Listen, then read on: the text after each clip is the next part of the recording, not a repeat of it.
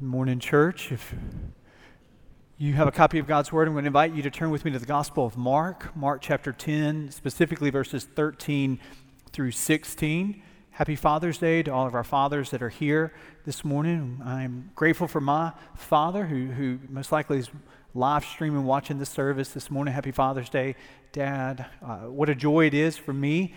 They're, they're titles that that I have the privilege to, to have as pastor here at Dawson, as a son of my mom and my father, as uh, ultimately as, as a husband to Danielle. But I tell you, I mean, on Father's Day, I'm just reminded of the tremendous privilege of, of, of being able to be a, a, father. And 14 years ago, when I held nine pounds of life in my hands at 4:30 in the morning at Singing River Hospital, and uh, Hayden James came into our life, I mean, it just there's there's no, uh, no, no type of joy that I've been able to experience than to be a, a father. And so, uh, it is a special day and it's a joy to be able to preach on Father's Day. And so, happy Father's Day to each of you that are here this morning. Mark chapter 10 is a passage I think is appropriate for Father's Day. It's a passage where Jesus is uh, reminding us of his embrace of children, his love for children. We're reminded through this portrait of, of how God is our Heavenly Father that welcomes us into his comfort and to his care. Mark chapter 10, verses 13 through 16, calls us to a, a, faith like a child. What does it mean to have faith like a child? What does it mean to, to relate to God as Father? Well, we begin in the passage starting in verse 13. And they were bringing children to him that he might touch them, that being Jesus, and the disciples rebuked them, that them is the children here. But when Jesus saw it, he was indignant and said to them, Let the children come to me. Do not hinder them, for to such belongs the kingdom of God. Truly I say to you, whoever does not receive the kingdom of God like a child shall not enter it. And he, being Jesus, took them in his arms and blessed them, laying his hands upon them. Verse 13 comes after an extended se- uh, session where Jesus is being interrogated by the Pharisees over uh, grounds of divorce. In Mark chapter 10, verses 1 through 12, we see Jesus extolling the importance of marriage between a man and a woman till death do us part. Obviously, the whole counsel of God would remind us of the exception clauses of adultery and abandonment from 1 Corinthians 7, from Matthew chapter 5. But what Jesus is saying to the Pharisees, we always need to be reminded of, is that marriage is a, a bedrock of our society that God has given to us as a gift.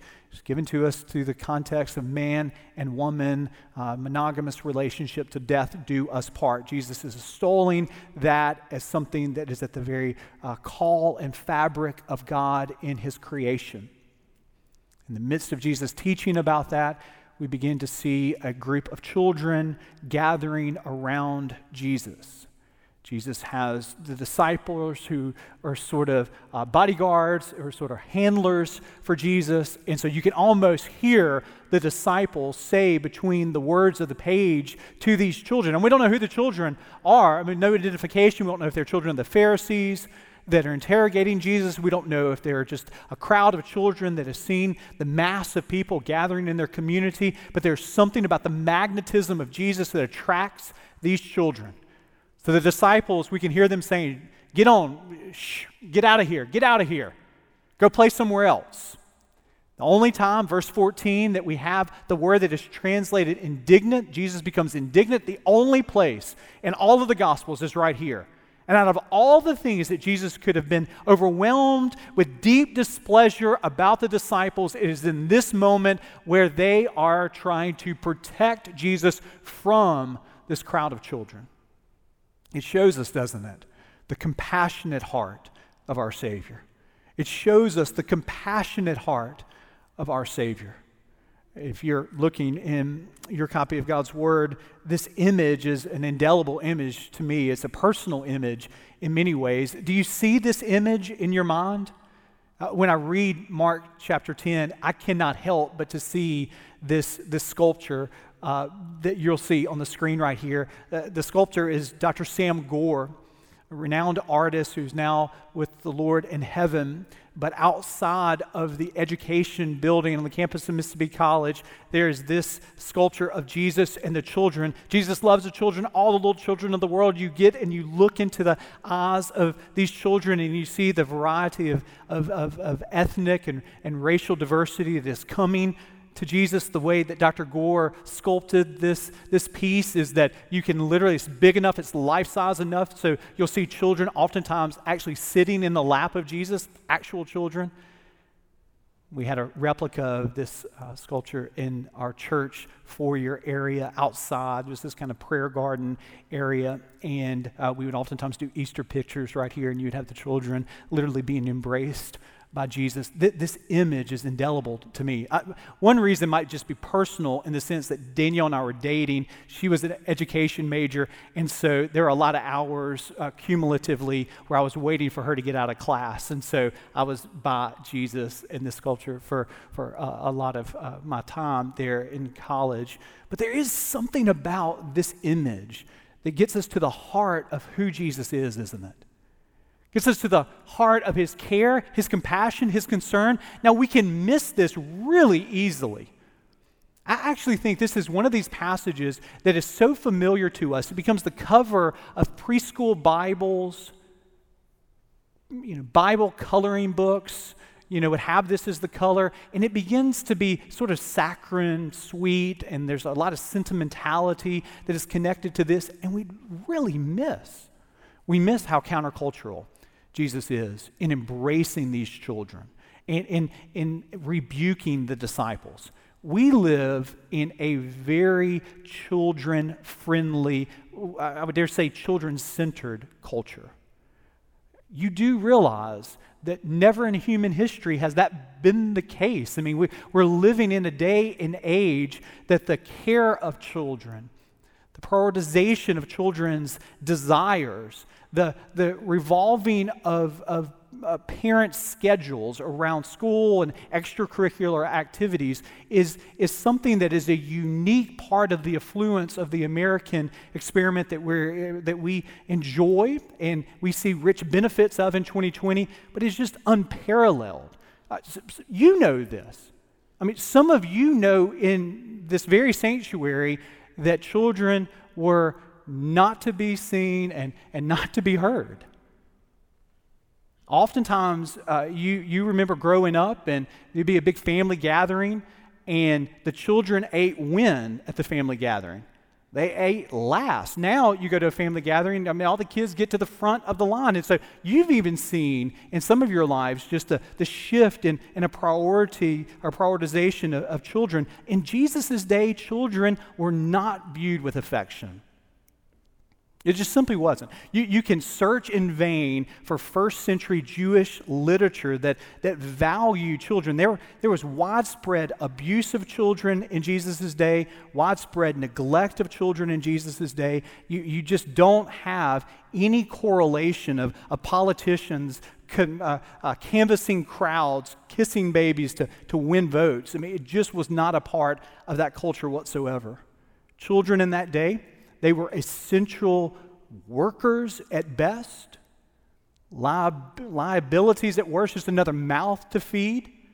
And here Jesus is. He has this countercultural message. Don't forbid them from coming to me. It shows us his heart for the poor, it shows us his heart for the outcast. What these children are doing is they're continuing the narrative of Mark's gospel.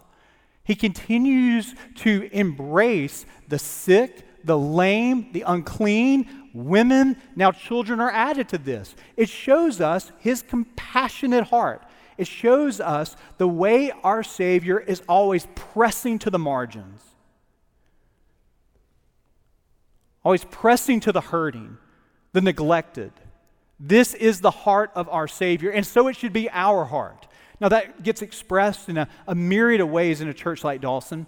I see Brooke Gibson here, our preschool minister for, for many, many years, and, and Brooke and her team, Donna Allen and Danielle Bell and Meg Brown, and countless preschool children's workers throughout the decades at Dawson that uh, one of the legacies of this church as a family of faith is to be able to prioritize the teaching of God's word to young children, to come alongside families, to help disciple their children in the midst of kid life, having to go completely online, all of the work, all of the prayer. And, and, and, now we have kid life online that many of you have been able to experience. And, and one of the reasons is, is because we have men and women who see in this call of Mark chapter 10 a calling to children and to their families even now, because we realize that the teaching of God's word to children that that foundation, that bedrock foundation,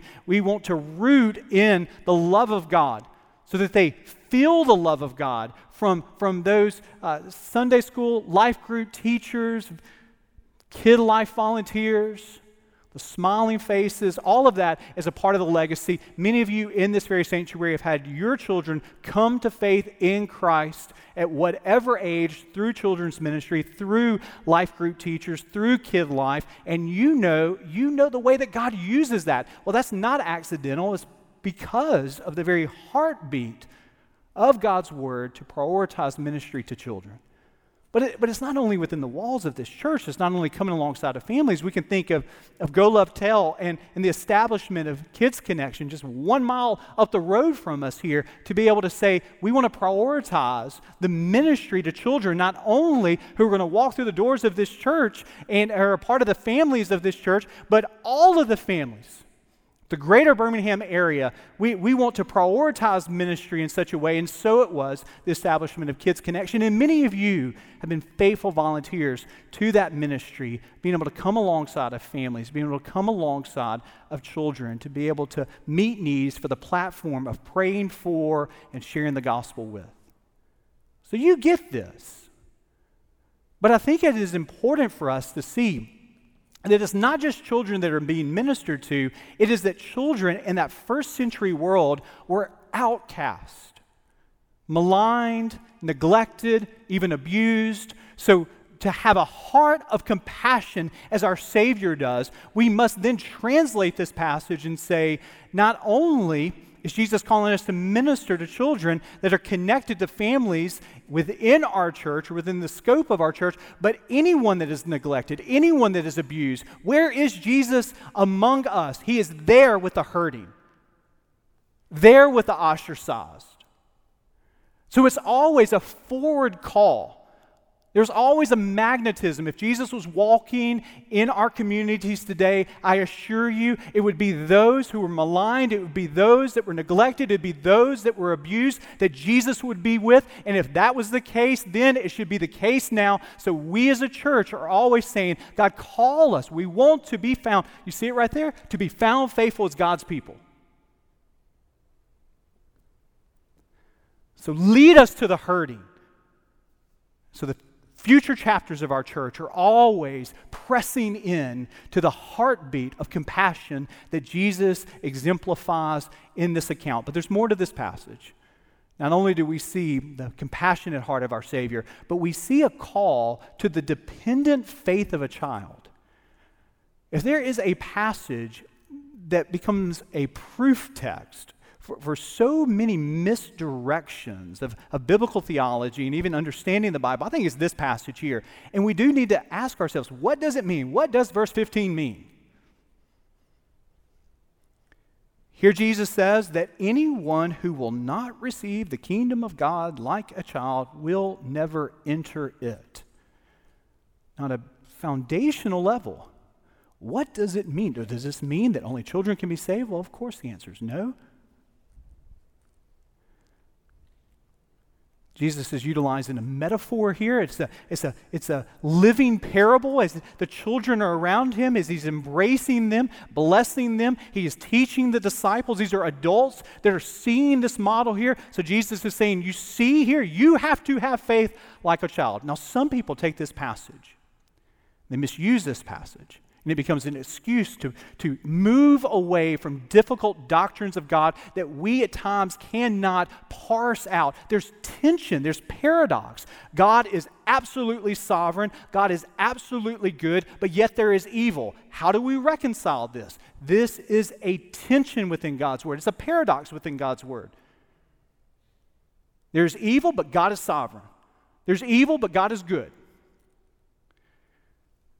He has predestined those who will follow him, the elect, before the foundation of the earth. But whosoever believes upon him shall not perish, but have everlasting life. These are tensions, they're paradoxes. Now, times, at times, we can, we can see these tensions, we can see these paradoxes, and we say, This makes my head hurt. I've heard it at times. I, I just have faith like a child. And it becomes this, this sort of umbrella I'm tired of thinking about this. I'm going I'm to move away from this. And so, willful ignorance is not faith like a child. On the other hand, you'll have people say, well, faith like a child, child, or the children are so pure, they're so innocent. So we need to be pure, we need to be innocent. You'll hear people say that. You don't say,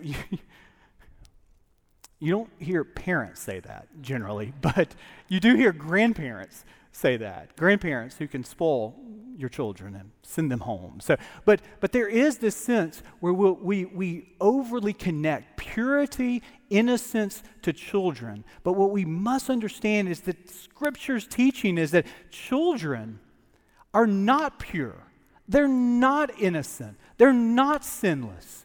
Any parent in this room ever had to take your two year old son or daughter and say, they're so pure, they're so innocent, I need to help them spread their wings. I'm going to take them to Birmingham Southern, I'm going to take them to Samford, I'm going to take them to UAB, and there's a 10 week seminar on how to be selfish. The answer is no. You didn't have to indoctrinate your children into selfishness. There is something that is hardwired as they are products of original sin. And the sin of Adam and Eve is a sin that I have, you have. We not only have an environment, but we have a nature that is fallen. So we can hang up all of this. We need to be pure, we need to be innocent. We go back to Romans 3, we've all sinned, we've all fallen short of the glory of God. So he's not calling us to this quote unquote childlike innocence. I mean, he's talking to the disciples who are the most hard headed group. They, they're, they're slow to believe all throughout the Gospels. They're consistently confused by this clear teaching. He is not saying, hey, if you're going to be a follower of me, you've got to be completely innocent. Actually, childlike faith is the opposite of that. Do you, do you know what these children are bringing that merits God's love? Do you know what these children are bringing that merits that they could receive the kingdom of God? You know, the answer is nothing no credit, no clout, no claims. There is nothing that they bring that is going to impress him. They bring nothing to the table. And that is what it means to have childlike faith. We come to him empty handed. It's when we come to him empty handed realizing that all of our salvation is completely dependent upon Him. God isn't in heaven saying, I'll meet you halfway. You do your part, I'll do my part. Childlike faith is realizing that, that a two year old brings nothing to the table. A four year old brings nothing to the table here. It is no, crowd, uh, no uh, clout, no credit here. Could you imagine a, a three year old sitting his mom and dad down? Mom, dad, we imagine the three year old saying here, I've, I've, been, I've been pondering the experiment of my childhood. And I've come to a couple of conclusions. I've come to the conclusion that over the last three years of my life, you've done the best that you possibly could do. You've given me a really good foundation, but now it is time for me to move on. Now it is time for me to soar. I am intended to chart my own course. Thank you for what you've laid for me, but I'm going to take it from here. And it's silly, isn't it? We have a classification. You did your taxes. If you have children, you claim them as what? Dependents. They're not responsible for figuring out how to pay the mortgage. They're not responsible. Your two year old is not responsible for trying to figure out how you're going to balance the budget at the end of the month. No, they're dependents. And so, childlike faith is realizing again and again and again our absolute dependence upon Him for all that we have in Him. All of your salvation is dependent upon Him. A childlike faith is realizing that there's nothing that you bring to the table, and He's wholly sufficient to save you in your lap. Now, this is not only true, it's not only true, theologians talk about justification. It's that process of sanctification where you're walking and growing in Him. So it's not only true at our justification, but it's true in our Christian walk. Not only do we need to declare childlike faith in, in the moment of our being made right, our regeneration of being uh, made right by a holy God, but we need that for every step of our life. And the temptation, it, it, seems in my own life, maybe I'm unique to this. I think not, though. The temptation as a follower of Jesus is to say, Jesus, you've done a really good job right here. I got it from here. You got me, you got me started on a good path. Thank you. I'll see you in heaven. I've got it for the next fill in the blank. And there is a temptation as Jesus calls us to a posture of dependency, there is always the temptation to come with Him with a posture of independence. Where we push Him away. I can take it from here. And if there was ever a time where we needed Him, if there was ever a time that we needed to be on our knees saying, We are wholly dependent upon you for wisdom to face today. I, I was reading a, an article by the journalist David French just, just this last week where he was talking about the uniqueness of six months of 2020.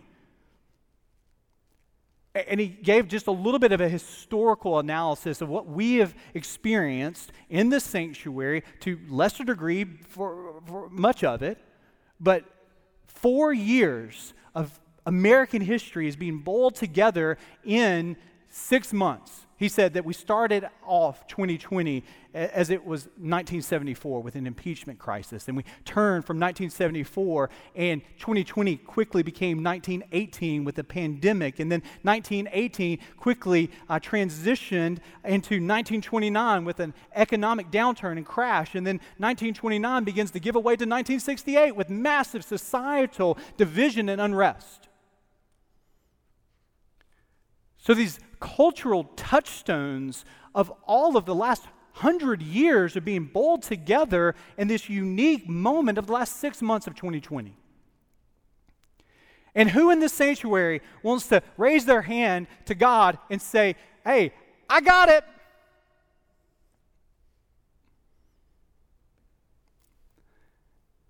If anything, for the facing of these days, there, there needs to be the call of the Christian to utter dependency upon Him for wisdom,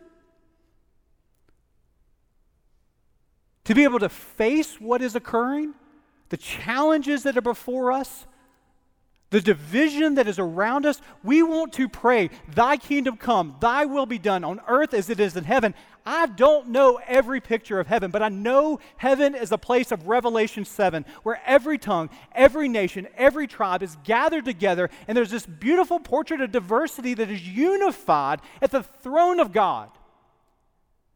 And that's not just something that we say we look forward to getting there, but it is something that Jesus teaches us to pray, Thy kingdom come, Thy will be done on earth as it is in heaven.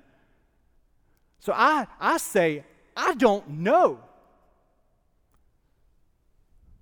I, I, don't know, God, exactly what that looks like for my life and for my community and for this church, but I know you do.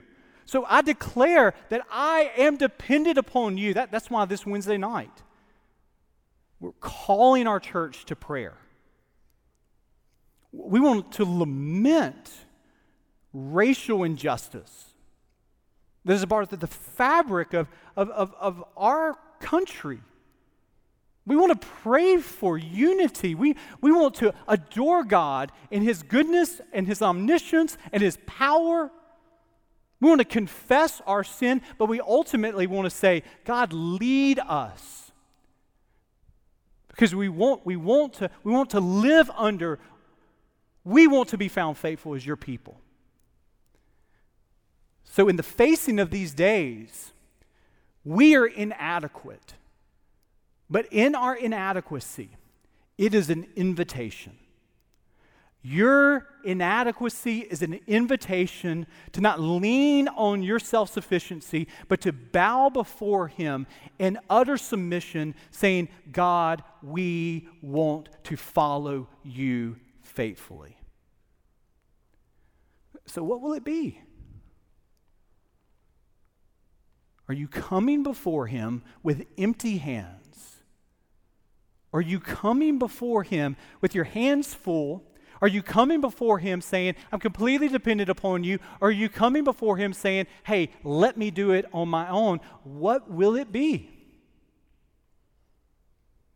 One of the first memories I have of being a child and, and relating to other children, I mean, it's just, it is a common playground tactic to begin to compare your family. I don't know if this is just a boy thing, but I, I know it was true for me when I was five and six. I can envision being on the playground. I can envision saying to my friend, and my friend saying to me, my friend said to me, My dad's a firefighter. He can beat up your dad. Another guy chimed in, My dad's a contractor. He builds houses. He can beat up your dad. My dad's a mechanical engineer, which is hard to explain when you're five, you know. He designs heating and cooling systems for hospitals and colleges. So, needless to say, it did it never rung, but I tell you one thing that I always feel sorry for about my boys is I have three boys and never one time have they been tempted at the playground to say, "My dad's a preacher. He can beat up your dad." It just never it never gets uttered. Never gets uttered in our family. But boy, on Father's Day, the truth of this passage, we pray, becomes true for us that a, a young child has an instinct to look to their earthly father with total admiration. That, that's what that five year old is doing on the playground. Total admiration. There's nothing my dad doesn't know. There's nothing my dad can't do. There's nothing he can't handle. And the faith of a child is realizing each and every day, not just Father's Day, but each and every day, that we have an eternal Father who's never lost a battle. He, he has fought the foe of death itself, and he is victorious.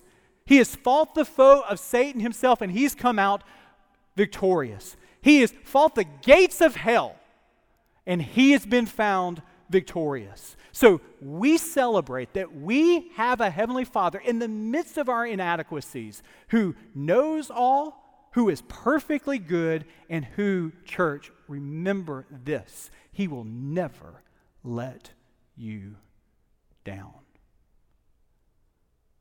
This is the faith of a child. Let us pray.